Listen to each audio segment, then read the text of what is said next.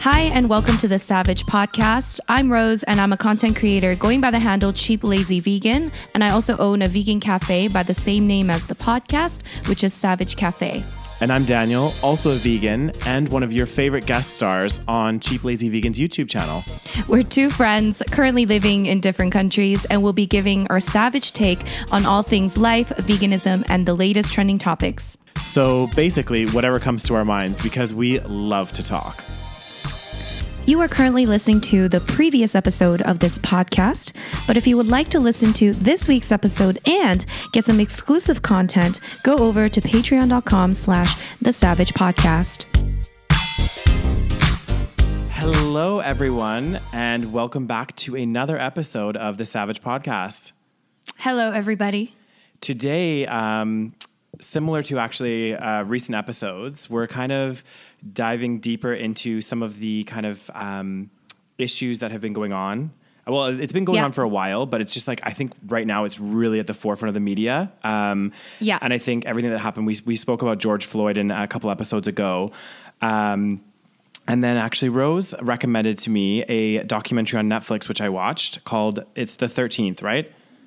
Yeah. Yeah. It's called 13th. 13th. It's also on YouTube. Yeah. So uh, if you don't want to listen to this podcast and you just want to go and watch that movie, you can do that. But listen to this podcast. Yeah. But if you take anything out of this, I think that um, everyone should watch this documentary. Mm-hmm. And basically, if you guys have no idea, if you're living under a rock at this moment and you have no idea what's happening right now, there's riots all over the world, really, but Yeah. mainly in the US. There's riots, there's protests all over the world um, with regards to racism, systemic racism, and all of this stemmed from the uh, George Floyd incident, which we talked about like two episodes ago. Yeah. And well, that was the straw that p- broke the camel's back, if exactly. you will. Yeah. Yeah. Because we, as we mentioned too, like there's been, and we'll talk about this in this podcast as well. But there's been so many things that have gone on for so long, and you're right. Like that, I feel like that George Floyd incident, especially, like I feel like also right now because we're in quarantine as well, everyone is a bit more kind of like riled up, and then something like that. Just like Mm-hmm. Yeah. it just set, which is I think a, in, in obviously it's horrible what happened, but I think in a way it's kind of really really kick-started a movement that has been going on for a while, but kind of given it a extra momentum, if you will. Um, Absolutely. So I think that's been really, really good. And you know this this particular um, documentary. How did you find out about it? Okay, so basically, um, the again, like you said, it's not good what happened, obviously. Yeah. But it was good that it was caught on camera, and it was good that it got national or international attention, uh, because this kind of stuff happens behind the scenes all the time, and because this was caught on camera, it was now kind of shown to everybody what what goes on. Because you know it, it put a face to something that goes on you know maybe on a daily basis or it's been going on for a long time Yeah. and the reason why i found out about this documentary which basically kind of goes through the history of racist um, policies Yeah. and we'll, we're going to talk about this documentary in like full detail in this in this uh, episode Yeah. but it goes through the history of the racist policies that have happened in the since the beginning of like time since like slavery basically the beginning of the united states Mm-hmm. and how all of those things trickled and and the whoa what was that Oh, sorry, there's a door blowing in the window. Oh goddamn! Okay, so the history of uh, racism and all of that stuff, and the reason why I found out about it is because a lot of people were talking about, you know, educating everyone, educating ourselves and everyone about all of this, and this was one of the first and most recommended uh, movies to watch to educate ourselves. Yeah. And I mean, I couldn't agree more because Mm. I think it's hard to talk about racism. It's hard to talk about, um, you know, what we can do now without understanding the context, like the Yeah. historical context. and where it's come from. I think you're right. It, it was a Mm-hmm. very powerful documentary to watch because it really does um, break it down and go through kind of since you know even past the civil rights movement and earlier on from like slavery and everything else, how that has shaped.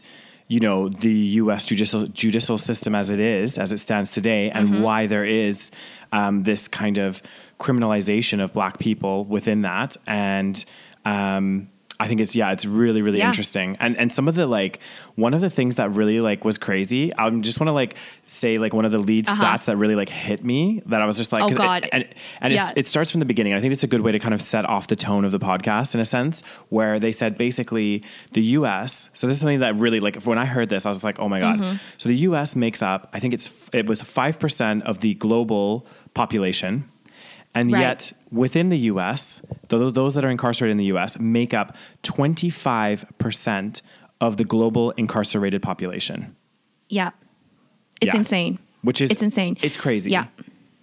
And out of those, incar- okay, so out of those incarcerated people, uh, this is another statistics that's insane. So black men account for 6.5% of the US population. 6.5%. Pretty small, you know, percentage. They make up 40.2% of the prison population of the United States. So don't tell me that there is no systemic racism involved. Exactly. They're not all criminals. That's the thing. You're oh, oh god, there's so much to talk about. But There is. Yeah. uh, th- the fact of the matter is, okay, let me just like get a few things out of the way because I Okay. feel like there are people, and I was actually thinking, I was one of them before I re- understood, like many years ago, before I understood what actually systemic racism meant. Yeah. Because I thought systemic racism meant that there were specific policies that said, for example, like black people can't vote or Mm-hmm. women can't do this. But that's not actually the meaning of systemic racism. It's it's not necessarily that it has to be so uh, obviously written in the laws. Exactly. But it's like it's like everything that kind of maybe happened beforehand Mm-hmm. that led to the consistent uh, discriminatory policies that consistently keep putting, for example, black people in jail for minor crimes. Mm-hmm. Exactly. Well, That's just one example. Exactly, and I think I think a big point of that as well is when they when they're passing laws or bills or whatever in the U.S. that you're right. It doesn't say in black and white to say you know you need to discriminate against certain individuals, but they put into policy certain laws that by the context of those laws, it is in in, in effect discriminating against um, uh, Yes. those you know minority groups such as black people, Exactly. Hispanics, and everything else.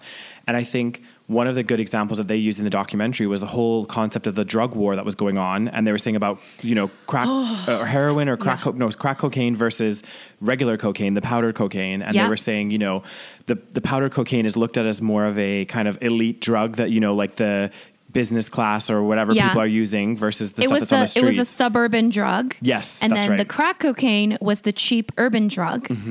And I have I actually wrote this down. We're going to go through this, but let's Okay. okay. We'll talk about this, and then I'm going to go through this in Okay, order yeah, yeah, because we'll I took I took like an. Mm. essay. Okay, I don't think I've studied this hard since uh since university. okay, so when crack cocaine became popular in the 1980s, this took over poor communities, especially African American, because African American communities have been poor since you know because of slavery. Let's Yeah. be honest. And then the sentencing for crack cocaine was much harsher than those for powder cocaine. Powder cocaine was more suburban. The. Yeah. same amount of time in prison for one ounce of crack cocaine versus 100 gram, or wait, one ounce, or maybe it's one gram. Sorry. Mm. Basically, one gram or one ounce, I can't remember. I think it's one gram. One gram of cra- crack cocaine versus 100 grams of powder. So essentially, you would need a yeah. hundred times more Exactly. coke on you to get the same uh, as someone with one uh, with. And the- let's be honest also b- that you know the people that are using cocaine they're less likely to be busted in the first place so Mm-hmm. they're going to go bust you know the urban you know areas and the and the poor communities Mm-hmm. so the rich you know wolf of wall street people using cocaine Mm-hmm. are not going to get busted exactly, yeah, so that's another factor yeah. anyways okay, we're going to go through this in order we're going to talk about it. This Yeah. might be a long episode guys. Just buckle up. Uh, once again i'm going to link we're going to link in the show notes where to watch this documentary. Luckily Exactly. netflix made this uh, free on youtube right now. Yeah. so i don't know how long it's going to be there. Maybe they'll get rid of it. I don't know. I don't think so at this Mm-hmm. point but if you don't have netflix you can still watch this. So we'll link it there. Yeah. um, if you have netflix you can watch it on netflix. Okay. So one of the first things that they of course discuss is slavery which Mm-hmm. was an economic system and a very very uh, powerful economic system Exactly. it's basically what built most of you know us you know economy at that time Yeah. right And also, also, I think with regards to that particular era as well, is it off the back of slavery is where the foundation of a lot of wealth was was grown as well. So you look at, 100%. look at especially in the South where they had you know the cotton plantations and all these kind of things. You you you created this um, economic system whereby the individuals, the haves, the the generally the white white settlers that were there, they would exploit these these the black people, the slaves, and in doing so, they were able to amass quite a substantial amount of wealth. So already creating a massive level of, of discrepancy, right? Exactly. Mm-hmm. And then the problem was that so let's so slavery was abolished. Yeah. And so right from there, you you like you said because the white people made all this money from the work of the slaves Exactly. and you know through all of these industries that were built by slaves they made all of this money but then just because you abolish slavery and then now you free the slaves but you don't do anything to repair that harm then mm. that is going to trickle through through generations because you haven't fixed you know you're not like you're not starting off on a clean slate because you've already created this extreme you know like discriminatory what what like extreme um what do you call it disparity Discrepan- yeah, disparity. Yeah. Yes, But also- discrepancy. yeah, Also, I can't talk right now. I'm so mad. I know, so much rage. Um, but also, I think Okay. in, in that as well, you're right. They they abolished they abolished slavery, but at the same Mm-hmm. time as well, for those slaves that were abolished, it's like a new era for them as well, where whereby I don't feel like the government really effectively um, gave them the tools to you know. Uh, You know, all. entered into the workforce, or you know, the, the you know this kind of stuff, and then also the people that you know had previously quote unquote owned these people were mad because they didn't want to hire them on to pay them now onto their you know farms or Of whatever course. else that they were working so it created this massive again they would have created this massive rift already between whites and the blacks so Yes. Mm-hmm. So, yeah, exactly. So you're. So then these black people are just what they just like freed them. Yeah. Mm-hmm. And then what? What's going to happen? Well, because you're still living within this very racist society, just Mm-hmm. because you get rid of the slavery doesn't mean that it's going to fix the problem of racism. Exactly. So it yeah, it wasn't because they thought, oh, well, black people are the same as us now, so Mm-hmm. we can abolish slavery. That's not what happened. So then one of the things that the documentary talks about is a crazy thing that happened basically after the abolishment of slavery, they um again, forgive me if I get the facts wrong, but basically Mm-hmm. one of the uh, policies that they put forward was this is when the 13th amendment actually yeah. So the 13th Yeah. amendment came out of um to abolish slavery. Yeah. But then they put a little clause in there that says, except Yes. as a punishment for crime. Okay, so then this was used as a tool and a loophole, and it's continuously used as a tool and Mm-hmm. a loophole to continuously uh, discriminate against certain groups of people, especially colored people. So then what Yeah. happened after slavery? Was abolished was that with because of this constitution they started uh, basically incarcerating black people for very small crimes so for Yeah. example like uh, i don't know just like loitering or something just like literally not even a crime Mm-hmm. Yeah. and then they were and then they basically enslaved them again and made them Exactly. Mm-hmm. do work as a as prisoners insanity It's crazy. I mean, I I Yeah. I knew I did know um, a little bit about Yeah. uh, um, that the prisons do use um, inmates for you know projects and things like that. What Mm-hmm. I hadn't realized is what it stemmed from. So all of this situation going Yeah. on as to why that happened, and also I didn't realize like nowadays like this is like the, like they also said in the documentary nowadays it's a multi-billion dollar industry using prison labor. insane insane i Which can't even cr- believe it yeah. Which I can't believe it. I didn't know that. Uh, like I knew prisoners like did some work. Yeah. But I was like, do they get paid for this? Like I don't. Yeah, I don't know. Do they get paid? Is that From the sounds of it, I- from the sounds of it, and I could be wrong on this. From the sounds of that documentary, they don't really get paid at all. I think it's part of their Yeah, that's what- punishment, um, or I think I that's heard. insane? yeah, I have heard of some. I think I've heard of some programs where the prisoners have these like work things that, where they do get paid, but it is quite a little amount. But at least some of them. Yeah. But I think a majority of them, that's part of their punishment is to do these like really heavy manual labor projects. Yeah. You know, like for example, like building railroads or you know doing these kind of like really manually intense jobs.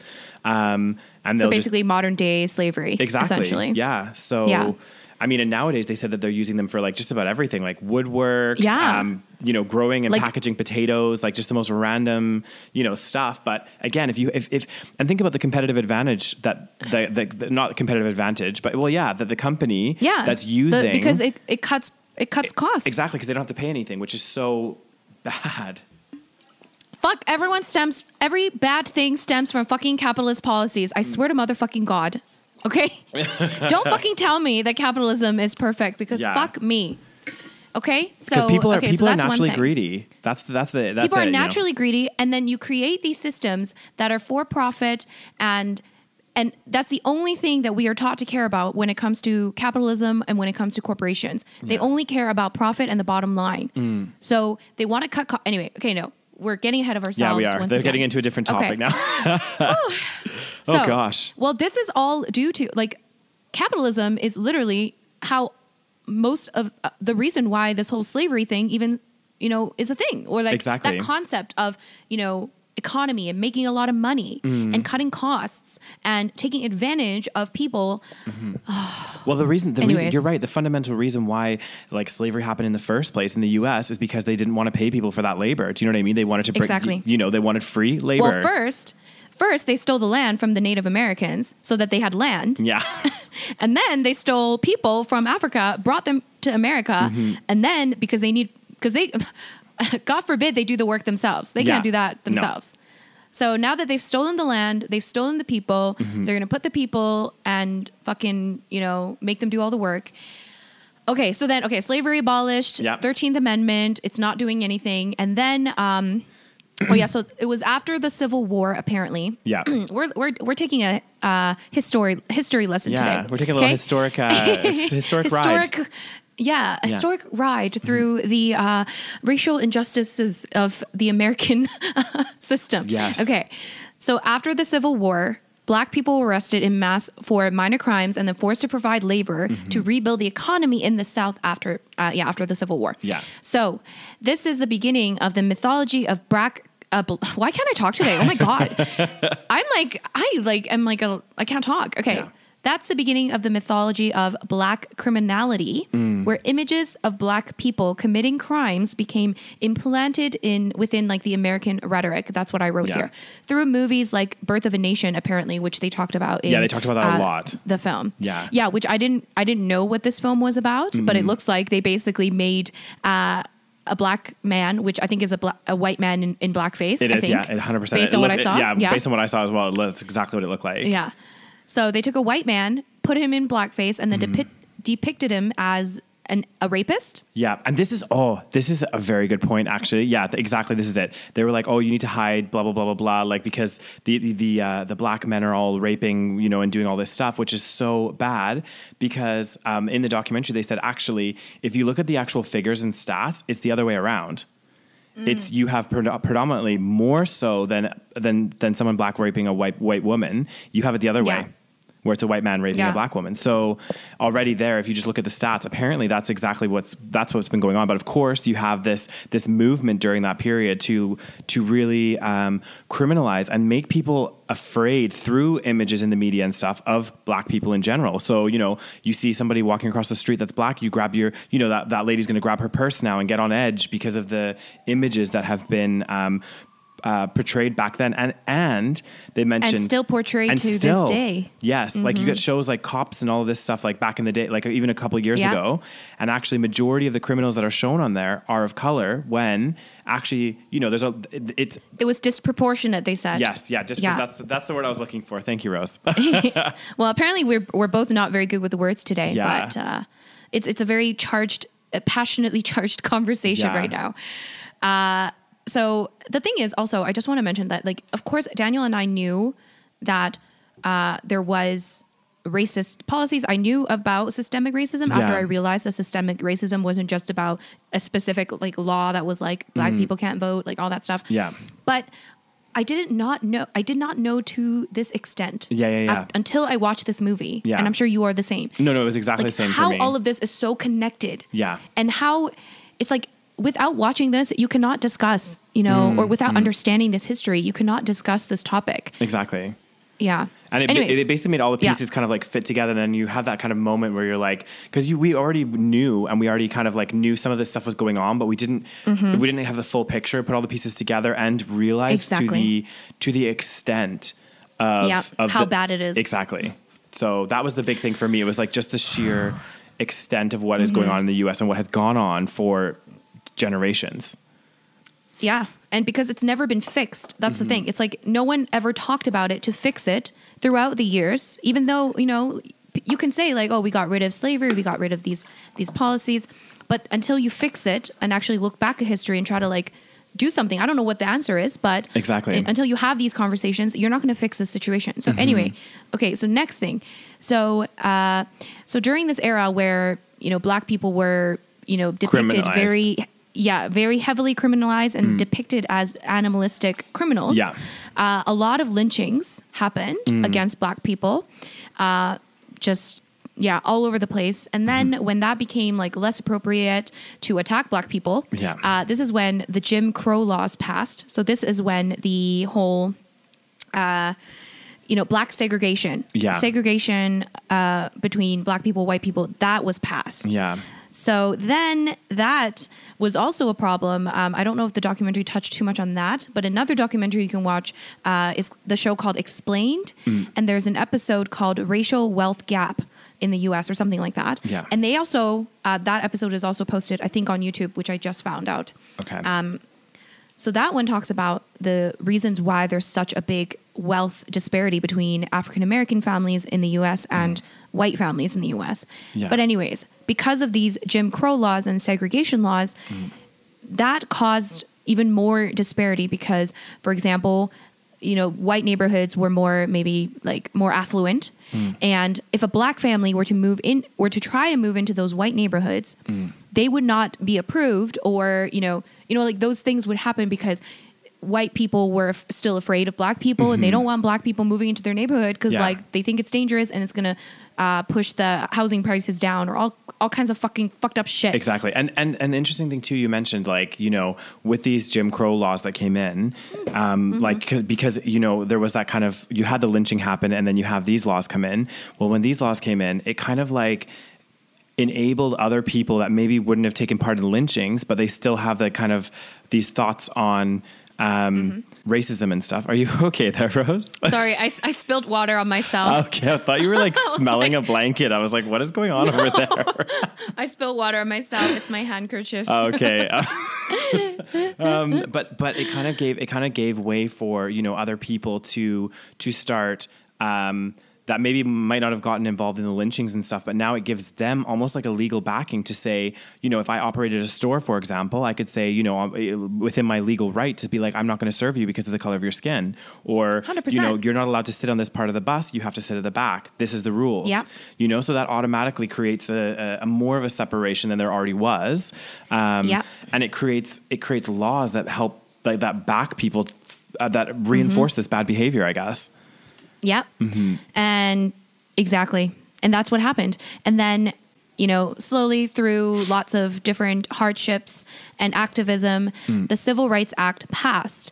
And around that same time, another interesting that the documentary talks about is that it was around that same time where the baby boomer generation was entering adulthood. Mm-hmm. So baby boomers, you know, there's obviously an increase Yeah. in population of people entering adulthood, which increased the amount of crime because just of the sheer volume of people Yeah. becoming, you know, the age where you might commit crime. Okay. Yeah. But then because it was like unfortunately associated with the same time that the Ci- Civil Rights Act was uh, passed, Mm. people then started associating that uh, because, oh, we gave black people freedom, now we have more crime. Yeah. So that's another unfortunate part of what happened historically. yeah a series of events it's almost like yeah you're right it's almost like they were saying um, yeah we've given we've given you know the civil the civil rights movement we've given black people more liberation and rights and everything and now this is how they're repaying us you know there's an increase in crime Exactly. and then it will create Exactly. more of that kind of um, negative attitude around that Exactly. So Yeah. it reinforces that idea that black people are criminals, even though it could have just been that. And I mean, to be fair, though, also, even if I just want to say this, like, even if there were there are more black people doing crime, Mm-hmm. it's like you have to look at why that is the case. Exactly. You know, of course they're going to be doing more crime if they're living in areas that are impoverished and they don't have resources. Like, Exactly. It's not an accident that you know impoverished neighborhoods have more criminals. Like that's Exactly. just I bet you, I like, I don't know a stat off the top of my head, but I can almost Yeah. like guarantee it. There must be some out there somewhere where, because if you look at like discrepancies between, okay, if you were born into a family that had money or was Yeah. moderately well off, probably your chances of becoming a criminal or engaging in criminal activity is so much less. And we did mention this in the George Floyd podcast as well, but so much less than when you grow up in poverty. And I think um, you know, and that's a key thing. And we mentioned about like the the whole um, when the whole um, what am I trying to say? I can't talk today either. When when when you had a, a, the huge slavery movement in the beginning, you created like in the beginning of um, the U.S. like settlement and everything. You have this Yeah. huge growth of wealth for certain individuals, white people exploiting black people, basically, Mm-hmm. um, and then it's going to create already this this um, distri- disparity in wealth that's going to continue because again, if you're born into a family like a, a rich white family, chances are you're not going to commit crime. You're not going to engage in those behaviors because you already have a kind of um, what is that word? Oh my god, why can't I think of it? It's like a You already have privilege. Yes, you Or already you already have privilege. Whereas if you were a, a, a slave that was recently freed with very limited job opportunities because maybe they don't want to hire you because of the color of your skin or whatever else, and you can't, you know, you might be free in the eyes of the law at that time. Um, but you're never able to kind of better yourself. So then that generation continually is struggling, right? So Yeah. And Yeah. and not to mention that yeah, white people, rich white people do commit crimes, but they're Mm-hmm. just not they don't get convicted or they're not seen as criminals. If, Yeah. if Oh that my makes sense. yeah, they're- so they they're- Mm. can commit crimes at the high level, but we don't see them as thugs or criminals or anything like that because they're rich and they're powerful. Exactly. Just on a side note on that, guys, if you have a chance, there's a really good documentary on Netflix about, I think it's Har- Char- Harvey Epstein. It's just called Epstein or something on there. Oh God, I can't get myself to watch yeah, it. and it's exactly about this. He's like a multi-billionaire, and he did some really, really messed up stuff. And it just talks about how basically he got away with it for so long, and even in the eyes Is of it the, Harvey Wein- Weinstein yeah, I or is it Jeffrey Epstein?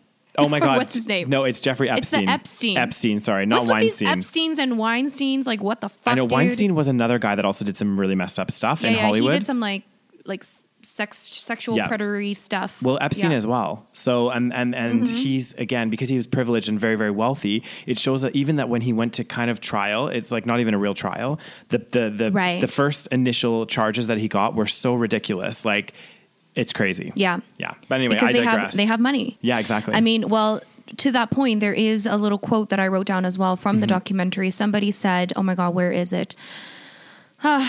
Let's see. I need to find it because it was oh, we have a criminal justice system that treats you better if you are rich and guilty than if you are poor and innocent. Oh, that's right. Like- yeah, no, I remember seeing this yeah, because it talked. I was like, damn. Yeah, mm-hmm. because it talked about bail, right? A big concept of that was bail. So if you're arrested for something and you're rich, you can post, or you have money, you can post your bail, whereas other people can't. So there's Exactly. So yeah, Yeah, we'll get we'll get to that, guys. Yeah. We'll get to that. We're we're not even. This it's crazy because there's so much. Like I was rewatching this, by the way. I watched it twice so I could take notes the second time, Mm. and I was rewatching this, and I was like, I can't believe how much I have to write down because there's so many things that I'm Yeah. just like, this is fucking crazy. This is fucking insanity. And oh, okay. Anyway, let's keep going. Oh, deep Let's breath, keep going. Okay. So then, okay. So then, where where are we? We are in. Okay. So then now we are in the 1970s. Yeah. Okay.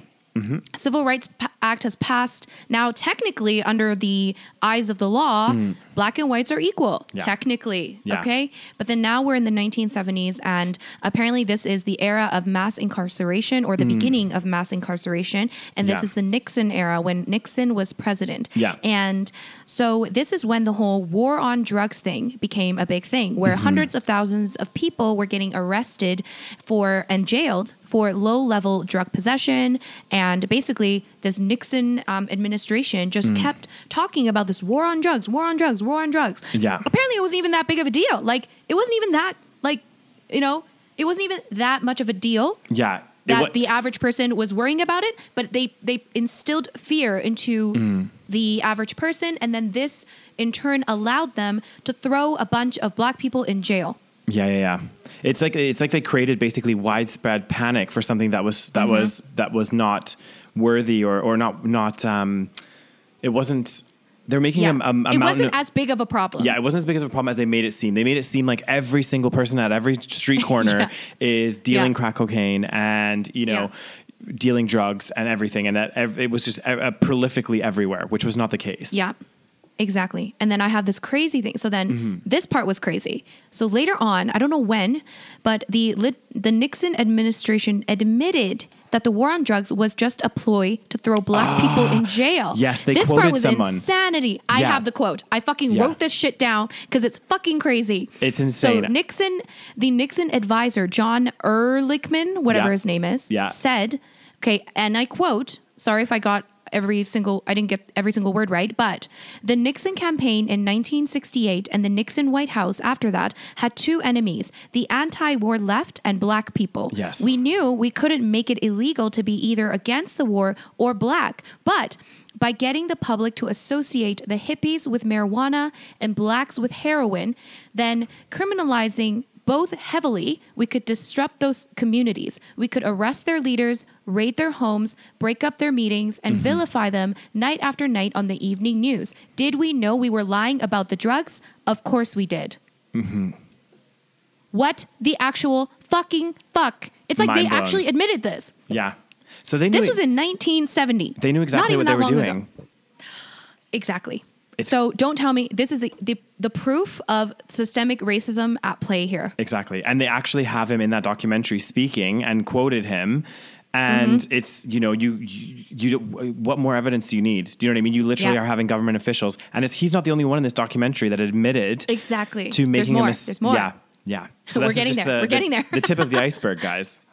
Yes. Mm-hmm. So basically, they've created this war on drugs, quote unquote, to pretend that that was the problem, but really this was just their way of putting black people in jail. And I think one of the reasons, I think one of my friends said this, and I think they did touch on this in Mm-hmm. the documentary, but not heavily.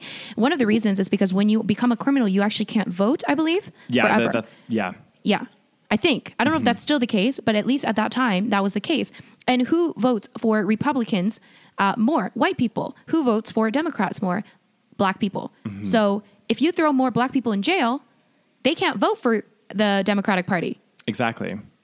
Yeah. So that's another factor to take into consideration here. This is all very fucking crazy. Okay, next. No, but it's, it's Okay. it, I, I just couldn't believe that. Just on a side note, that they had a government Yeah. official that was part of the administration that just admitted it, yeah. Admitted it. So, and he wasn't the only one. So it just shows you again, uh, actions and evidence speaks speaks volumes. You know. Yeah, for sure. So- okay, so then, oh yeah, so that I have the other uh, other person. So this was in 1981. Reagan. So Ronald Reagan is that is that Ronald? Mm-hmm. Yeah, Is it Ronald Reagan? so, yeah. So he was the next president after Nixon, I believe. Yeah, following the and Nixon. he was he was a fucking awful person. Can I just say that he was fucking awful, uh, based on everything. Yeah. He so this guy, let me just go on a fucking rant here. This guy pretends everyone talks about all the fucking conservatives conservatives talks about, "Oh my god, like Ronald Reagan is the one that like made our economy so great and fantastic." Yeah. And then this documentary shows you that and this is the fact that under Reagan's, you know, what do you call it? Like under Reagan's Presidential. rule, Yeah. presidential time, Yeah. the yeah, maybe he made certain people richer, Yeah. but the poverty rates were Increased so much. Exactly. It was insanity because he didn't care about the the people that were poor. He Mm-hmm. Exactly. only cared about the rich people. Well, I love I love the one quote that he said. He was like he was like, you know, I understand I that think I know which one. that poverty is increasing. Um, it is increasing. However, it's increasing at a slower rate than it did last year, or something like this. And we were, like, but but it's still increasing. but it's increasing. And I was like, and then he's like, unfortunately, we don't have money for these uh, social programs, so you're just gonna have to pay it out of your pocket. Yeah. Like what? like what the fucking fuck? It's like I think the reason why they turn to those social programs is because they don't have money out of their fucking pocket. exactly. Like, are you fucking? Oh god. and part of the reason why you know a lot of people also got wealthy in this in this era as well is because he offered well he offered massive tax cuts didn't he to a lot of corporations and you know high net worth individuals so you know right then and there they're paying less tax which also means less government funding for those pro- exact programs so you know maybe you know him saying you know oh sorry we don't have the money well yeah we don't have the money because you cut all the corporate taxes that probably make the country you know millions if not billions a year in tax revenue so yeah. there's a reason there's no there's no budget for it because you've cut all the all the taxes or not all of them but like Mm-hmm. a huge amount of it so and thus increasing the discrepancy of wealth which made it even worse. But Yeah. anyway, so his campaign strategist, Lee Atwater, in 1981 was caught on tape explaining what's called the Southern strategy. So I Mm. think that's the Southern strategy is like trying to win the Southern vote. yeah Um, and so basically, he, I'm, I'm gonna quote, like, I can't quote it all, but I wrote it down as much as I could. Yeah. So you start out, so this is what he said, okay? You start out in 1984 by saying N word, N word, N word, and he said it, okay? By 1968, you can't say the N word because hmm. that hurts you. it backfires. So you say stuff like force busing or other, you know, words. Yeah. Because, and then now you're getting so abstract. So you're talking about cutting taxes and all of the things that are to do with the economy. Yeah. And the byproduct is that blacks get hurt worse than, Then whites. whites. He yeah. said that. Yeah. So he's what he's basically saying, and like let me just like lay it out for you. What he's basically saying is that back then you were allowed to be overtly racist. Mm-hmm. But then now, slowly over time, you can't be overtly racist. You have to do it in a more subtle way. And then, you know, over time, again, you do it in a slightly more subtle way. You talk about the mm-hmm. economy, you talk about cutting taxes, all of these things, mm-hmm. but you're still hurting the black community and you know that you're doing it. Exactly. Well, and this is the thing about the subtleties of it.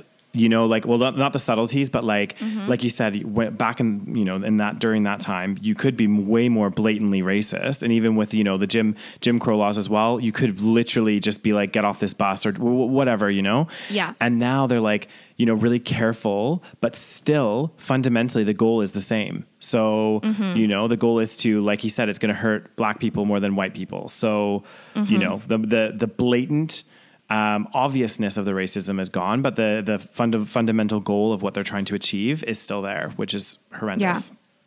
And I think now, to, to kind of digress a little bit, now that we're we're kind of in this era where I don't even know if at this point all of this has happened and so much has trickled that I think now I don't want to say that people are being blatantly like I want to hurt, you know, the black community. Like I want to make sure that black people are thrown in jail. Like they're mm-hmm. not going to they I don't think they understand themselves that that's what they want to do or that that's what they're trying to do. Yeah. But now because of all of these things that have already created such a disparity between black people and white people, it is the unfortunate result when you, you know, when you have this system that continuously discriminates against certain communities, Mm-hmm. which are predominantly black communities. Yeah. Well, it was interesting. It's interesting that you say that because there was a, there's another quote from this uh, this documentary Yeah. where towards the end, one of the guys was saying, you know, a lot of people say, how could how could people not stand up back in that era? You know, back when it was so blatant. You know, where they were saying, oh, this, you know, how could you live like that? And he's like, well, we need to wake up. We're still living in a, in, a, in an era like this. You know. Exactly. So we're ha- just not aware of it. exactly. even the people doing the maybe you know discriminatory things they may not even be aware of it Mm-hmm. but because it's been you know trickled down so much they don't even realize and that's why it's important to like kind of look at this history Mm-hmm. Exactly. anyway okay so then bill clinton uh, ran for president and Mm-hmm. because all of the democrats kept losing because they were quite uh, not tough on crime Exactly. They were- so he decided to be even more tough on crime They were saying, yeah, they were saying that there was no way at, during this era to win a presidential campaign and appear soft on crime. Everyone that had won Exactly. had a, a, you know really um, you know tough stance on on cracking cr- cracking down on crime. And you're right. So that's when Bill Clinton comes in, and he was part of the was it the um, Democratic Party, right? Yes, he was. Yeah. So he apparently made a bunch of laws like mandatory minimum sentences where people would get a mandatory minimum sentence for whatever crime, no, like for like a certain crime, right? Yeah. Um, no matter what the circumstances. So basically, and it just resulted in longer sentences for a lot of people. He did a massive expansion of the prison system. Um, and then later on, they have this clip of Bill Clinton admitting that he was wrong and Oh, he made yeah. a mistake. I mean, I mean, fuck me. I don't know. Well, and I think I think the thing that was worse than the I mean the mandatory minimum is still really really bad because it does mean that that, that, that basically because the whole idea is that the judge can take into consideration um, uh, situational circumstances and things that have gone on and thereby come up with a more fair ruling and say you know depending on the circumstance whereas he took that power away so that it was basically like they have to serve a minimum amount of time for certain crimes the judge could increase that but they have no ability to decrease that on other factors. And then the other key thing was that i think is almost worse they're both not great policies but the other one was the three strikes you're out um, Right. campaign so that was just like the sense that and it, the way that he said it sounds a little bit different than the way that it was done in practice because he's like you commit three violent crimes and you're put away forever you know that's not, Yeah. not that's not really how he talks but you know um, and I, it's kind of how he talks. it is kind of yeah, and I think the thing is, is like what what happened in practice is people that were doing more of what would be considered kind of petty crime or not as serious, like possession of a small amount of marijuana or like things like this, um, and they were also falling into this three strikes you're out, um, and they were getting these people that were incarcerated for life after committing three small kind of felonies. You know, so it was like Yeah. and that's another and led to more of a boom in the in the ever growing prison population. And like, you know what? It's it's fine that you're admitting it, but like let's now talk about a fucking solution. Exactly. Anyway, so then this goes like this is just the fucking first half of the goddamn movie, okay? Damn. this is just fucking crazy. Okay, so then, uh, so then this whole mass incarceration, you know, prisons are everywhere. They're like building all these fucking prisons. This all came to be, and now we've created already the system uh, that started just putting people in jail for fucking God knows what, and so many people are in jail. It's a big problem. And then they start talking about what is called ALEC, which is apparently a private club where the members of this private club are politicians and corporations. And under the umbrella of ALEC, corporate members get to propose laws to their political counterparts. So talk about a fucking conflict of interest. 100%. Like fucking corruption. Like, left, right, and center. It's is- blatant corruption. that is corruption at its best because I mean, if I understand that correctly, if I was a large corporation that was backing a certain political party, I could suggest laws or bills to be mm-hmm. passed through. And obviously, those constituents, it would be in their best interest to pass those laws because I might be a very, you know, influential. Maybe a lobbyist. Exactly. And also have a lot of money and power behind myself. So then it would be in their best interest to pass those laws. And Yeah. and and interestingly, I think that they said in some of them, like some of the, the politicians were were brushing it off and saying that this was a, a bill or whatever that they had put into play and they wanted to do, and they left accidentally left the um, ALEC letterhead, yeah, or stamp on the actual bill, The logo. yeah, and people being like, well. I don't think that's actually accurate because I can Yeah, see here oh. that it's not it's not the case. So Yeah, it's crazy. Mm-hmm. So basically, at ALEC task force meetings, Mm. corporate lobbyists secretly vote as equals with lawmakers on bills that those lawmakers introduce to become laws in the states. Yeah. And then, so part of ALEC was the Corrections Corporations of America, the CCA, Yeah. which is a private prison corporation. So this was part of ALEC, and then they started making contracts with states and governments, and then the states were required to keep these prisons filled because if you have a private prison system, yeah, you are incentivized to put more people in prison. So this was this was a growth industry in the 1980s and 90s. A growth industry. How sick does Well, that th- sound? This is the thing. Again, we talked about how a lot of this stuff is stemming. It's basically the foundation of it. It stems from capitalism, and this is Mm-hmm. another key example as to how capitalism continued to drive this. Uh, you know. Kind of racial injustice bus, basically, because you have the um, it's a CCA, right? Correct corrections. Yeah, the CCA. Yeah, CCCA.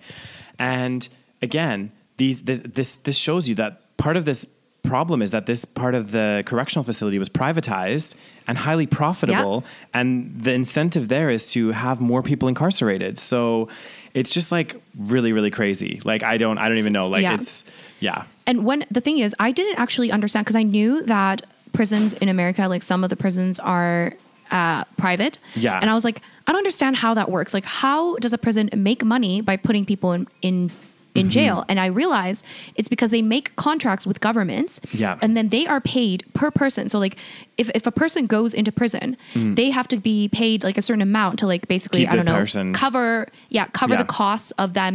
You know, being in prison. Yeah. So they get paid a certain amount by the government, yeah. I believe. Am I right? Okay. Yeah, this And is what this is my understanding as well. And then Okay. the, the government pays a fee per person, and then it's Yes. part of that that company, the CCA, CCA, that they have to feed, shelter, they have to Yes. provide security, all of that kind of stuff, right? So then they make. Uh, so let's say a government uh, gives them a hundred dollars per. I don't know. Prisoner. Inmate, yeah. Mm. Let's just fucking okay, whatever. Hundred dollars. So out of the hundred dollars, um, basically, uh, this is a for-profit system, so they have to make a profit out of that hundred dollars. Mm. So what they do is they uh, will, you know, provide basically shitty fucking conditions. So basically, they want to drive down the costs. So they Yeah. they want to basically drive down the cost. So whatever is left over, they can pocket. Exactly. So it's fucked up. So, So it's they an- will get incentivized for putting more people in prison and then giving them Mm-hmm. shittier and shittier uh, conditions. uh, conditions. Yeah. Well, and it's like like they also subcontract a lot of their their things out. So like for example, the providers for food and everything else. And again, they're they're all given these long tenor tenor contracts. So there's actually no ins- with probably limited break clauses. Um, and a lot of them so once they get these contracts that might be for 10 15 years there's not really an incentive until close to probably the renewal date to do anything beneficial or good for these people because they already have the contract Yeah. for X number of years. So why would they, you know, try to improve the living conditions and stuff? No, they're going to try to squeeze as much as they can out of the out of that system in the 10, 15 years or however long the contract is, right? Yeah. But how crazy It's is it so that the, pris- that the prisons are run by private companies? I know. It's insanity. It's insanity. Why do you have a system? Why do you ask why do you have a system that does not want to rehabilitate your your prisoners? Mm-hmm. Yeah. Instead, you want to punish them, put people in prison because it's going to give you money. You're going to put innocent Mm. people that have had very little crime, like they like they had what a little bit of marijuana on them. Oh my god. Yeah. What a fucking terrible crime. Let me put you away for like months or Exactly. years. And then they get fucked over because they're in prison Mm. and then they are scarred.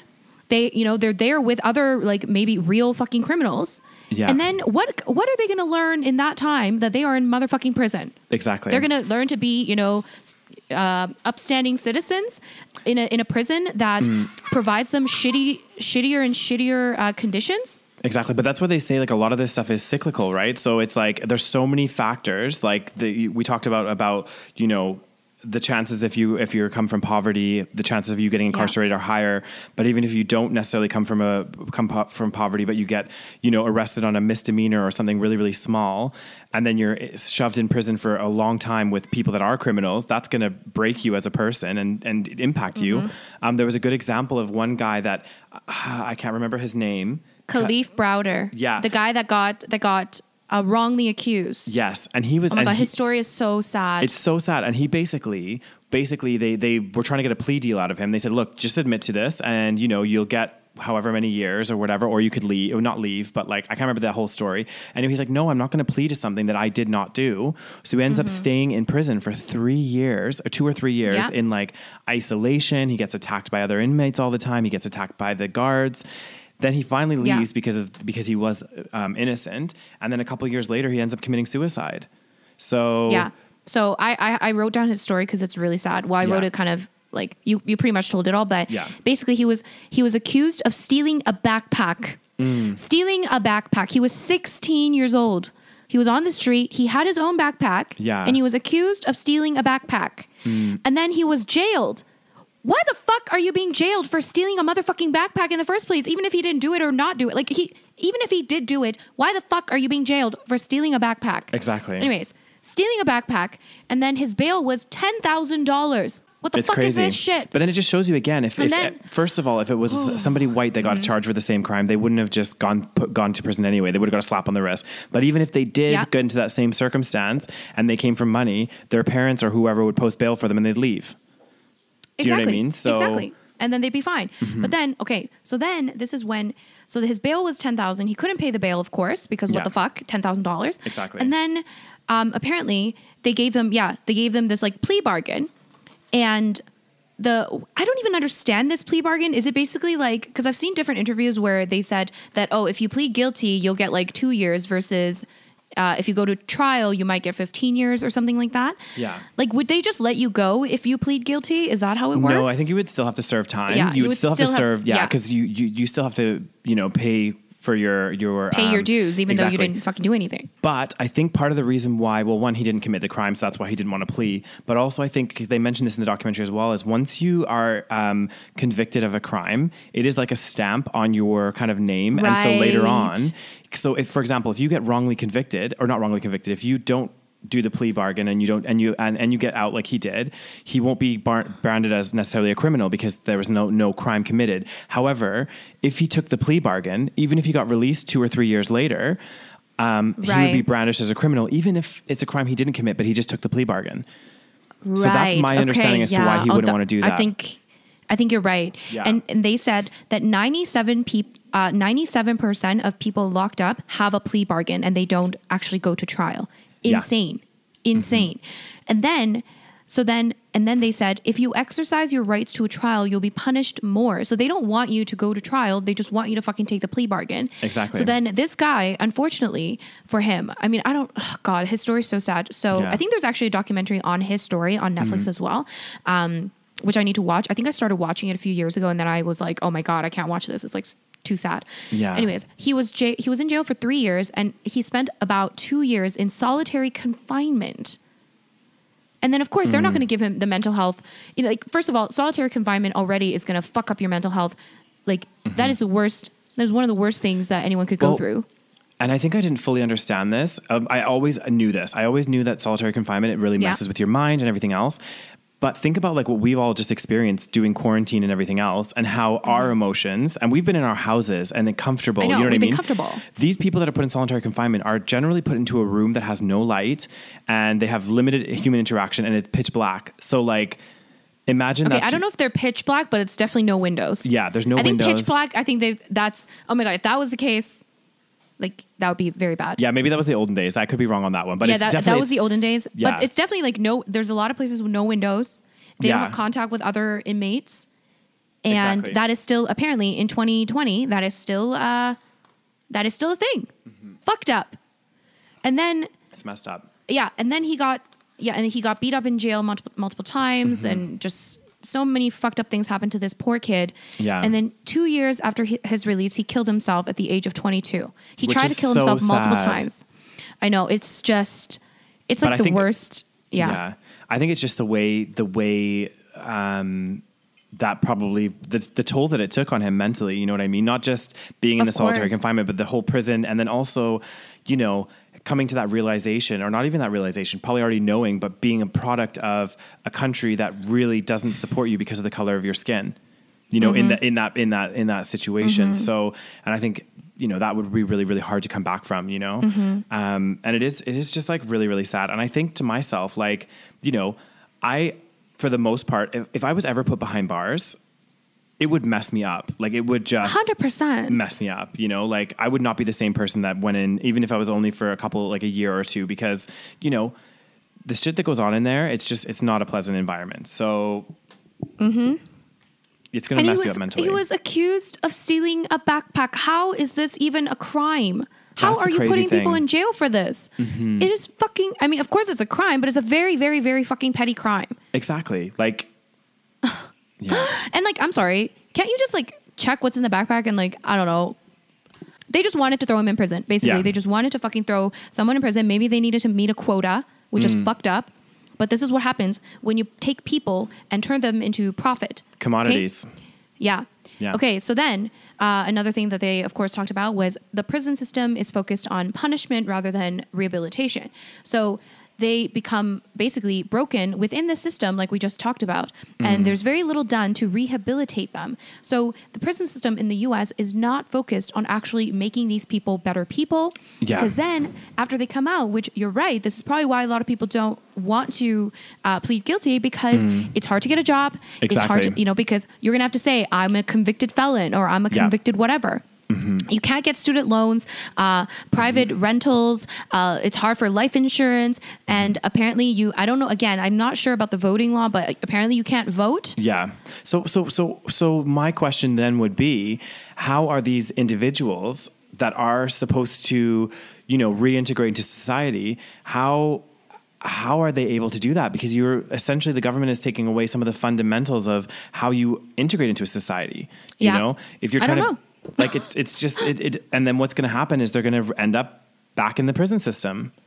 Yeah. Like because if exactly. because And then you ask, oh, why are they committing so many crimes? yeah. Well, if you think about it, you're right. Like if they, especially like in their job application, you have to probably, in, actually most places you have to indicate it. They do criminal checks, and that's going to definitely hinder you in getting a, a, a job. And in Mm-hmm. that case, if you can't get a you know regular job, what else are you going to do? How are you, you have to make money Exactly. to live. Exactly. And So then you're- people, You're forcing one the hand of, things- people. Exactly. You are forcing people mm. into a desperate situation and they can't integrate into society. What the mm. fuck are they supposed to fucking do? You Yeah. don't have fucking programs to help them feed their fucking family. Mm. You don't have you don't have a way of them to integrate back into society and become, you know, an upstanding citizen. Mm-hmm. So of course they're going to commit more crimes. And then what happens is you're going to put innocent people in uh, in jail for like having a little marijuana on them or Yeah. having a little crack cocaine or whatever. You put them in jail for or like I don't know or a few, allegedly stealing a backpack.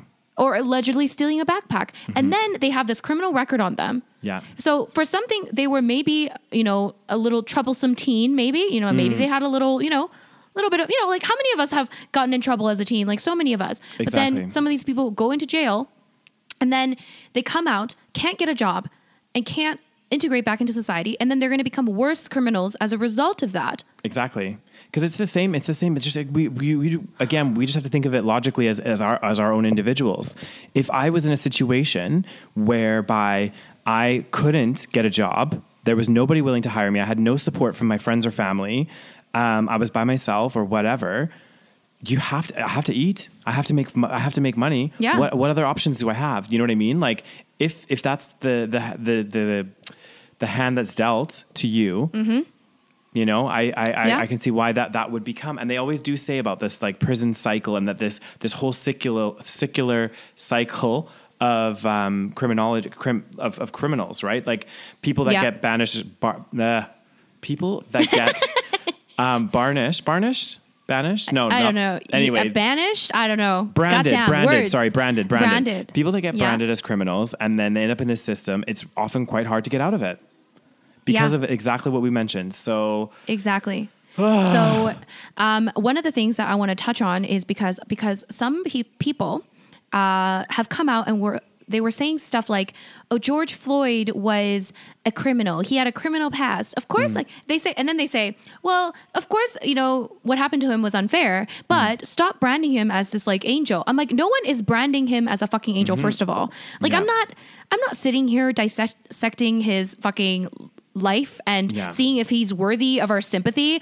I'm not going to look past at his past wrongdoings or right doings and make a judgment call as to whether or not, you know, I'm going to be sympathetic to a man that got fucking killed on the street by a police officer for a Yeah. fucking uh, forged check or whatever the fuck it was. Exactly. What I'm uh, what I'm concerned about is the fact that this man, for no reason at all, was killed on the street by a police officer because he Exactly. was fucking black. Let's be motherfucking honest. And then the thing is, this woman, oh my God, I hate this woman. This woman, Mm-hmm. there's this black woman that is like conservative, and I think she's paid by the, uh, I think she's like poli- uh, funded by like right wing, you know, corporations or something Yeah. like that. Anyways, she comes out and she does this whole fucking video, which scarily enough, a lot of people were like, you know, go you. Like, I'm glad you said this. Because she was like going off about how he has this like huge criminal past and he goes and she starts like listing his, you know, criminal history. Mm-hmm. And first of all, it's been a long time since he's actually been convicted of anything. But Yeah. it's funny because like half of the shit that she listed is like literally he went to jail for like 10 months for having an less than an ounce of cocaine on him or mm-hmm. something along those lines so he's gone to jail a few times because of those exact same petty crimes that we just Yeah. discussed having possession, possession. of drugs Yeah. so then why is he in jail in the first place? Let's fucking talk about that shit. Mm-hmm. You put these people in jail for absolutely no fucking reason, and then you ask why? Oh, why are they committing crimes? It's crazy. Anyways, the whole thing yeah. is just like, and again, with that with that particular example, the George, what happened with George Floyd, and what often Yeah. happens to a lot of other people. Again, we never said at one point we're not we're not saying that that, that person's an angel or whatever else, Yeah. but you need to analyze the situation and look at what happened. And I think Yeah. that the key thing here is is is regardless of what crime he allegedly committed. Be that you know the the forged check, be that what maybe he killed somebody. We don't know. Well, we don't know, right? But. Well, we do know. We know what what he was. Um, I'm Yeah. just using this as an example. Yeah, But- even if it was the worst Exactly. case scenario and he was a fucking was- serial killer, exactly, even if it was that Ted Bundy got a fucking trial. God exactly. fucking But this fuck. is it. This is it. even if it- that was the extreme, because I think I don't think there's really much worse crime that you can do than killing another person. Um, Uh-huh. Is you are t- entitled to that trial.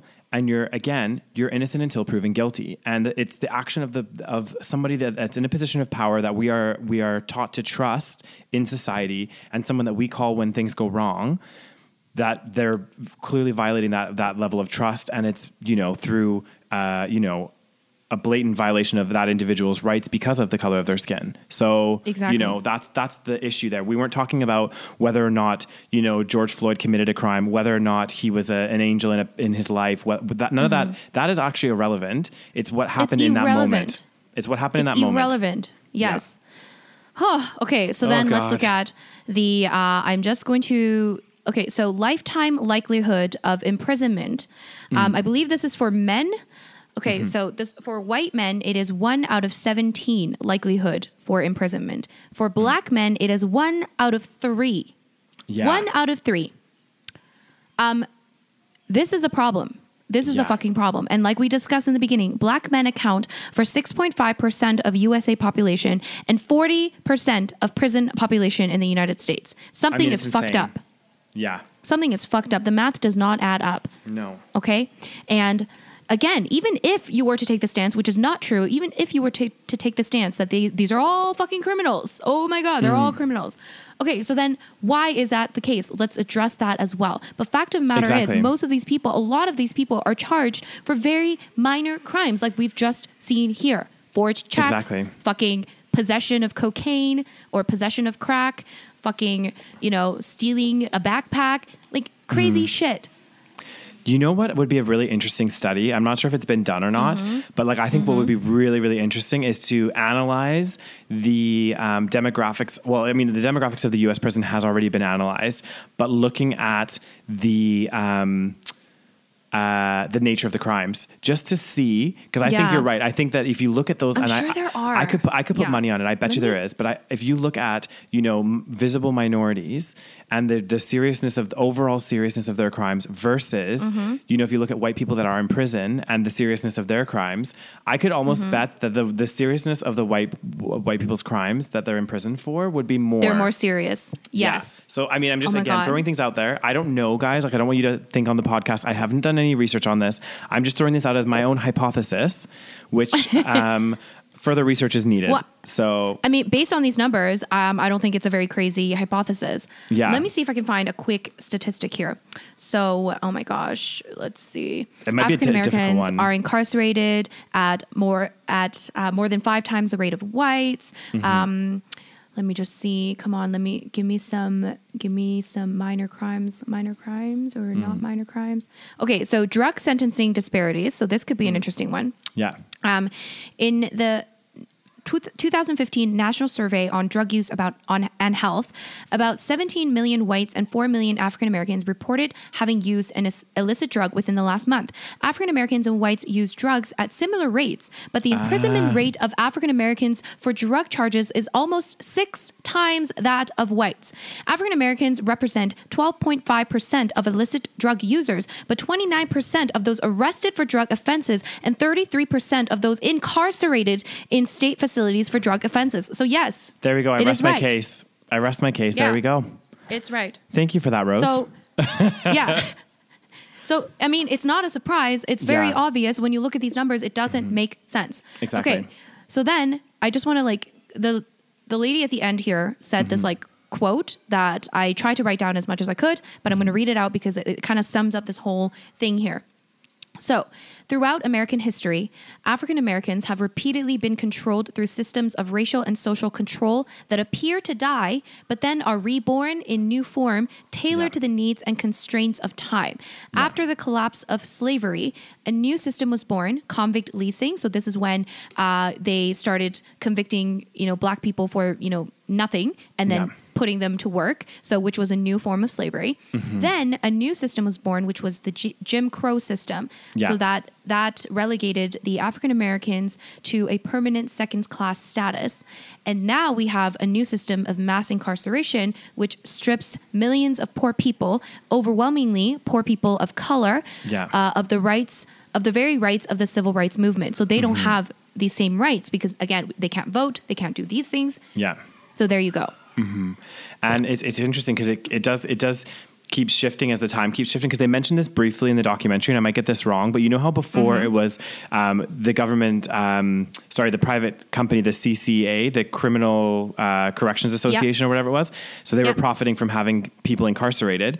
Now there's like this new wave that's coming through where they're doing a lot more like um, they were talking about like home arrests or like um, doing probation and things like that. Oh, and they were ta- yeah. and they were talking about how now the company that does the like brace, uh, the ankle brace, brace, The ankle like, bracelets to keep people Yeah. uh, staying at home. so they're now part of you. We mentioned about ALEC before. So apparently the CCA is no longer as big big of an influence and not part of the ALEC group. And this Mm-hmm. company that makes these ankle bracelets and, and, and focuses on probation officers and all this kind of stuff, they've become part of the ALEC group. So now we're seeing in the US, I don't know if it's exactly happened yet, but they mentioned this in the documentary. They're seeing this shift to instead of incarceration, incarceration, they're thinking now moving towards home arrest, probation, this kind of stuff, because that company seeks to benefit, and that's the laws that are going to get pushed through through ALEC. Because now the CCA is not Yeah. part of the ALEC, and they're like, oh well, you know, you, we're not making money from you anymore. Do Ah. these people not have souls? Like, do they actually not have souls? I don't know. Like you would just think that you would just uh, if you worked for a company like that, you would just feel you would not just right. yeah. Yeah, I, I mean, it's it's insane. It's it's literally insane. I mean, I think if you worked for the company, you would they would tell you things, and you would probably tell yourself that it's not, you know, that this isn't real, like this isn't the case. Like they had that guy from ALEC that did the interview in the Mm-hmm. Oh, movie, yeah, yeah. and like he was just like he never said anything of you know substance. He just No. basically just denied that all of those things ever, you know, are the case, even though it's just out there and it's so obvious. One he I think he'd had one too many glasses of the company Kool-Aid. So, you know, he was definitely uh a very much an ALEC supporter. I mean, obviously he's an employee there, so. um, Oh, my But you're right. He didn't really say anything that too much of substance, and he didn't really say anything. I think he he didn't really like. Yeah, he didn't admit to any any wrongdoings. And I do think if we're having like another issue that I had with this documentary. Um, not an issue with the documentary itself, but the content Uh-huh. was the fact that you have somebody like Bill Clinton coming forward and admitting that some of the bills and stuff that they passed weren't effective in achieving what they were trying trying to, and that there was Mm-hmm. wrong that should automatically place a um, what's it called like Pressure. A, a, pressure or in a review of that particular law where it should be like actually we need to look at this now but it doesn't seem to be that that's the case that's happening it's still continuing um, because And everyone's comfortable now. And Yeah. because like they said it's very difficult to change and reform this prison system because now there's so much money involved.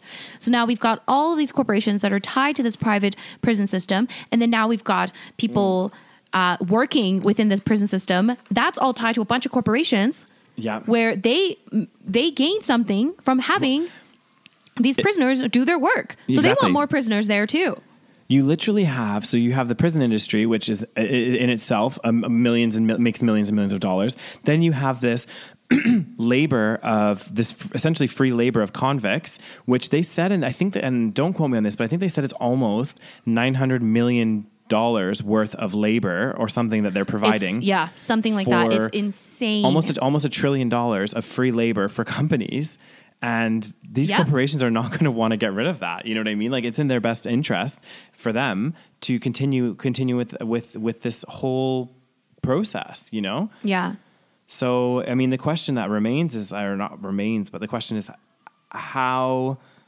does the us and probably in some in maybe a smaller regards in other countries and stuff but m you know primarily this was documentary was focused on the us and the issues Mm-hmm. yeah, there This was focused on the U.S. Yeah. How do they go about rectifying these issues and how do they go about Yeah. reforming not only um, what's going on with individual in, at an individual level but at a at a societal level that is looking at you know has had this um, built up view of systemic racism you know it's been going on for so so so long how do you correct Mm-hmm. that because there's more to do than just the because we're not just talking about the criminals that are in incarcerated we're talking about a society a societal Yeah. view that needs to be shifted you know Yeah. Well, I think it's uh, it's starting with the riots. yeah well they it's d- starting with uh, yeah. they said that these riots with with the global riots and everything that's going on it is actually um, the fact that it took place in so many countries and stuff as well it's the Mm-hmm. biggest riot ever Yeah. Yeah. Mm-hmm. I think so. Because now I think because I mean thanks to social media and internet and uh, I think it's also again because of the fact that we were uh, in lockdown mode, we were you know COVID COVID mode. People are already Mm-hmm. Yeah. a little bit you know a little bit maybe a little bit uh, riled up yeah riled up a little bit. yeah um, and we're spending a little bit more time maybe on the internet Mm-hmm. and we see these things so we've kind of come together more more so than we would otherwise because Yeah. if we were just like living life as normal then maybe we wouldn't have paid so much attention to this story Exactly. so you know in some ways it's been it's been a good thing i think Yeah. and um yeah i don't know i think I don't know the solution. Obviously, I'm not going to be able to fix the solution, but I think Mm-hmm. how it starts is yeah, having these conversations Definitely, is yeah. number one, and 100%. understanding this history. Because if Mm-hmm. you don't understand it, you cannot change things. Because you're right. If you just look at right now in this moment of time Mm-hmm. and look at oh, you know, there's no law in place that says we can put more black people in jail than white people. Yeah. So there's no there's no racism here. Mm-hmm. So that's what a lot of people are saying. They're like, there's no such thing as racism. It's just that black people commit more crime. Yeah. So therefore they should be arrested. But Mm. until you understand, anybody that thinks that way needs to watch this documentary and tell Yeah. me why they think that way after watching this documentary. It's an eye opener. Yeah, it's a, it, is, exactly. it is an eye opener. And again, like just speaking on my behalf, I understood some of the stuff that went on, like it's to Mm-hmm. some level, but to the level um, that they go in this this documentary was mind blowing. And actually, there's it was on Netflix that I watched it. There was an after interview with the um, director and Oprah, and they were talking about it. And even Oprah was like, Ava. Is that is that her yes, name? Ava? Yeah, Ava, Ava. And her and Oprah were talking about this, and Oprah was like, you know, this documentary. She's like, you just were able to cram so much into the like kind of ninety minutes or hundred minutes that the documentary was, and a lot of it is stuff that you know is really it's it's stuff that she didn't know either. You know, it's coming to the forefront of like tons and tons and tons and tons of stuff. And even the the the director of the documentary, Ava, was talking about. She didn't know about the whole ALEC situation either. That was something that they just uncovered Yeah. while they were doing the whole documentary. Yeah. So there was a learning So process it's there not for even them. it's not even just white people that don't know this. It's like Exactly. Mm-hmm. even black people, a lot of black people probably don't know this. Exactly. So Yeah. just crazy. There's another great documentary by I think the same uh, director. Well, it's not a documentary actually. It's it's called When They See Us. Have you watched Mm-hmm. oh, it, Daniel? Yes, no, I haven't watched it yet. Um, You need it's to watch on my list of to of, of to watch. to Prepare watches. prepare the tissues. Oh, Prepare the fucking tissues. I don't know how much So more this this I can one- take, Rose. yeah, I don't know. I think I think okay. Well, important note is to uh, maybe not watch all of these all at once because you might go into a dark place. Okay, Yeah. so take care of your mental health. Make sure you're you know it's okay if you don't constantly consume this because it's it's a lot to take in. It is. So. Um, but when you know, after you have your little fun, by the way, it's Daniel's birthday soon, so everyone wish him a happy birthday. Oh, thanks, by the time this comes out, it'll be uh, it'll be after the fact. But uh, yeah, true, true. so, oh yeah. So the documentary uh, it focuses. It's a dramatization of a real life situation. So, uh, five black boys were arrested and convicted of raping and assaulting a cyclist. white woman in Central Yeah. Park. Yeah. So this was a big story, and they're called the Central Park 5 Mm-hmm. and they were they were convicted. They spent a lot of time in jail, and they were finally released after you know quite a few years. Yeah. and it's like their story, but like dramatized, and it's so sad, and it's just. It's just one example of you know Of many. the lives. Yeah, one example of so many lives that are ruined because of situations like this. Yeah. So, whew. Yeah, that's oh god. And I mean that's yeah, the- it's, that- it's a that- sad one. that's the thing that's sad is like you know we're seeing you, some of it like at the forefront like the the George Floyd thing the Mm-hmm. you know when they see us this kind of stuff but then you have to think that this representation in our media right now is probably only a small amount of what is going on so think of all Mm-hmm. The lives that have been impacted and and destroyed. and we don't see their um yeah And we never don't see their stories. story exactly yeah so yeah so Well, I'm uh, hoping. yeah. I'm, hope, I'm hoping, like you said, though, this this kind of this situation with with with the COVID and everything. I think this might be something positive that comes out of it because obviously the, this Yes. whole situation's been crazy with Corona and everything else. But I think in a way, when this happened with George Floyd, I think it kind of because of all these, it was like a perfect storm of different factors. It really kind Mm-hmm. of like, like I said earlier in this podcast, it really, really drove continued momentum. You know what I mean? Mm-hmm. So it, this movement was already happening and it's been happening for a number of years, but this kind of has been a global explosion, if you will. Um, Mm-hmm. And I think it's, so I'm hoping that this is something that's positive that we can all take from this Corona uh, situation. And, Yeah. Um, hopefully that will this will start to see a wave of change, not just in people's mindsets, but in some of the legislation and things that are in place in the Mm-hmm. U.S. and other countries that probably have similar kind of laws and things like that. So Well, I mean, you know, the it, it's I the, the U.S. looks like a fucking war, war zone right now.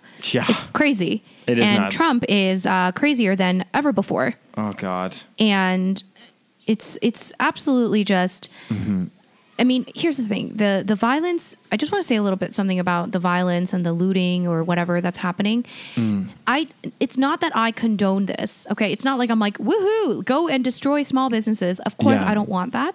Yeah. But you push people and you push people and you push people and you push people and you discriminate and you oppress and you put people in prisons for no reason and Mm-hmm. you kill people on the street and then you are surprised that people are mad and destroying things like Yeah. really like this isn't like this doesn't happen by accident. You don't just randomly have people just fucking being violent in a large group you know? And it's not of course it's not all protesters but i mean there are real protesters doing this kind of stuff. It's not just like you know there are real pro- protesters mad and angry. Mm-hmm. but like you're going to treat people like second class citizens and treat them like shit and you push people to the point where they don't trust anything that you do and then you're you're like oh why don't you protest peacefully they've done they've done the protesting peacefully it didn't Mm-hmm. do anything and that's why they're fucking pissed off yeah. so it's like listen to them. Maybe you want to listen instead Exactly. of you know instead of being like, don't do this, don't be violent. Exactly. maybe maybe listen to what people are saying and actually take some of that into consideration and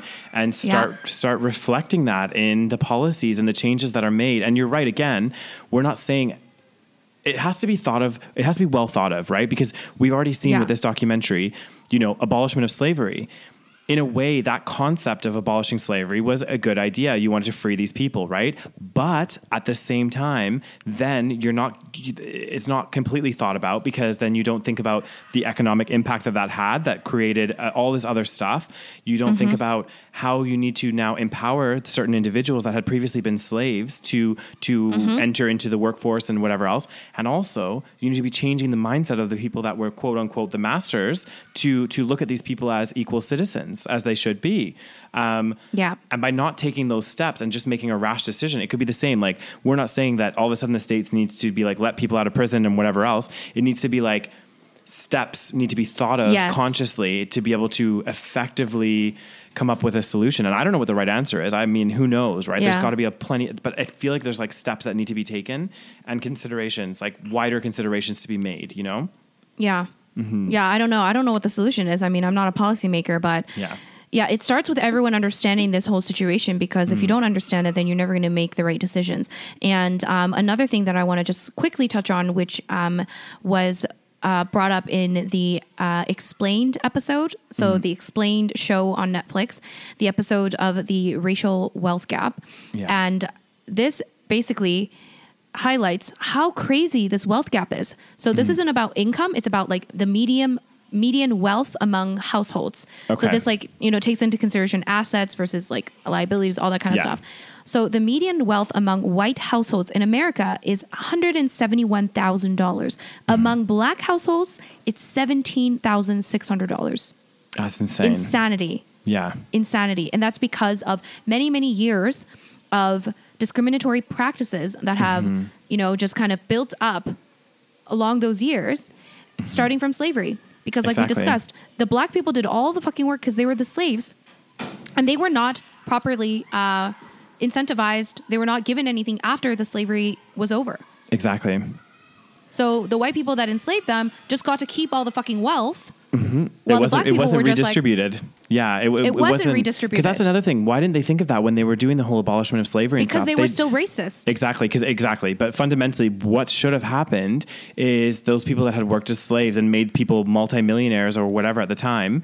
Um, there should have been a redistribution of wealth, but that's never going to happen. Do you know what I mean? Like Mm-hmm. that kind of stuff. It's even now when we st- we we still have in in, in sense like this large discrepancy of wealth, and it's never going to necessarily get redistributed. So it's crazy. It's crazy. Mm-hmm. Be Sometimes crazy. I feel like, you know, humanity needs to just fucking die out or something. We're fucking evil. We're fucking evil. Oh God. We should be ashamed of ourselves. I know, but hopefully, I'm I'm hoping that there's a silver lining and something positive is coming out of all of this ah. commotion and all this stuff that's happening, and something that makes real impact and change, but not, Yeah. but in in in a in a in a, a thoughtful way. You know what I mean? Like not not a change that's just brash. That's just like this is what we're gonna Yeah. do, but in a thoughtful Yeah. and constructive way. So Exactly. hopefully, So that's yeah, guys, there you go. Um, there's our breakdown of uh, 13th, the Yeah. Mm-hmm. documentary. You can find it on Netflix. You can find it on YouTube, the full documentary. Yeah. Um, this is, I think, the best thing to watch if you want to start out by learning, you know, what's going on in the states. yeah. Uh, and then you can, you know, do more research from there. Exactly, Yeah, hundred percent. Anything, It's really, really anything good. to say, Daniel? Uh, not really. I just think, you know, yeah, check out the documentary. It's awesome. Um, you know, really, really insightful. Um, and yeah, that's that's about it yeah, for stay me. Mm-hmm. safe though. If you are in the states, Yeah. stay oh safe. God. If you are protesting, wear a mask. Like Yeah. let's let's try to at least. That's one concern. Mm, yeah, remember we're still we're still living in We're still the, in uh, COVID. Yeah. This is still Believe we're it or still, not. We're still um what is it called? The new norm, you know? The new we're still living in the Oh. new the what's what is the Is new it- norm? Is is is that the term that people are using? New norm? Well, no, I think oh, I think I use that out of context. Actually, the new norm Oh, is what's okay. going to happen. Well, what's kind of happening in Spain right now, where it's like we're allowed to go shopping and do stuff, but we have to wear our masks. It's like our Oh, new our new norm. But yeah, just be Oh, mindful. okay. The corona's out there. The the COVID Yeah, is out there, there. So let's let's be mindful of that. There might Mm-hmm. be a spike, but yeah, just be careful. Um, try not to, you know, hurt yourself. Stay safe, stay healthy. Mm-hmm. Yeah. Um, thank you for listening. Yeah. And uh, yeah, we'll we'll uh, we'll see you in the next episode. And uh, yeah, feel free to give us a little comment below in the comment section. Yeah. Give us a thumbs up if you like the video or wherever share you're listening if to it. you Yeah. find it if you find it interesting. And Share helpful. this. Yeah. Yeah. All right. Thanks, Awesome. guys. Thanks, guys. Bye. Bye.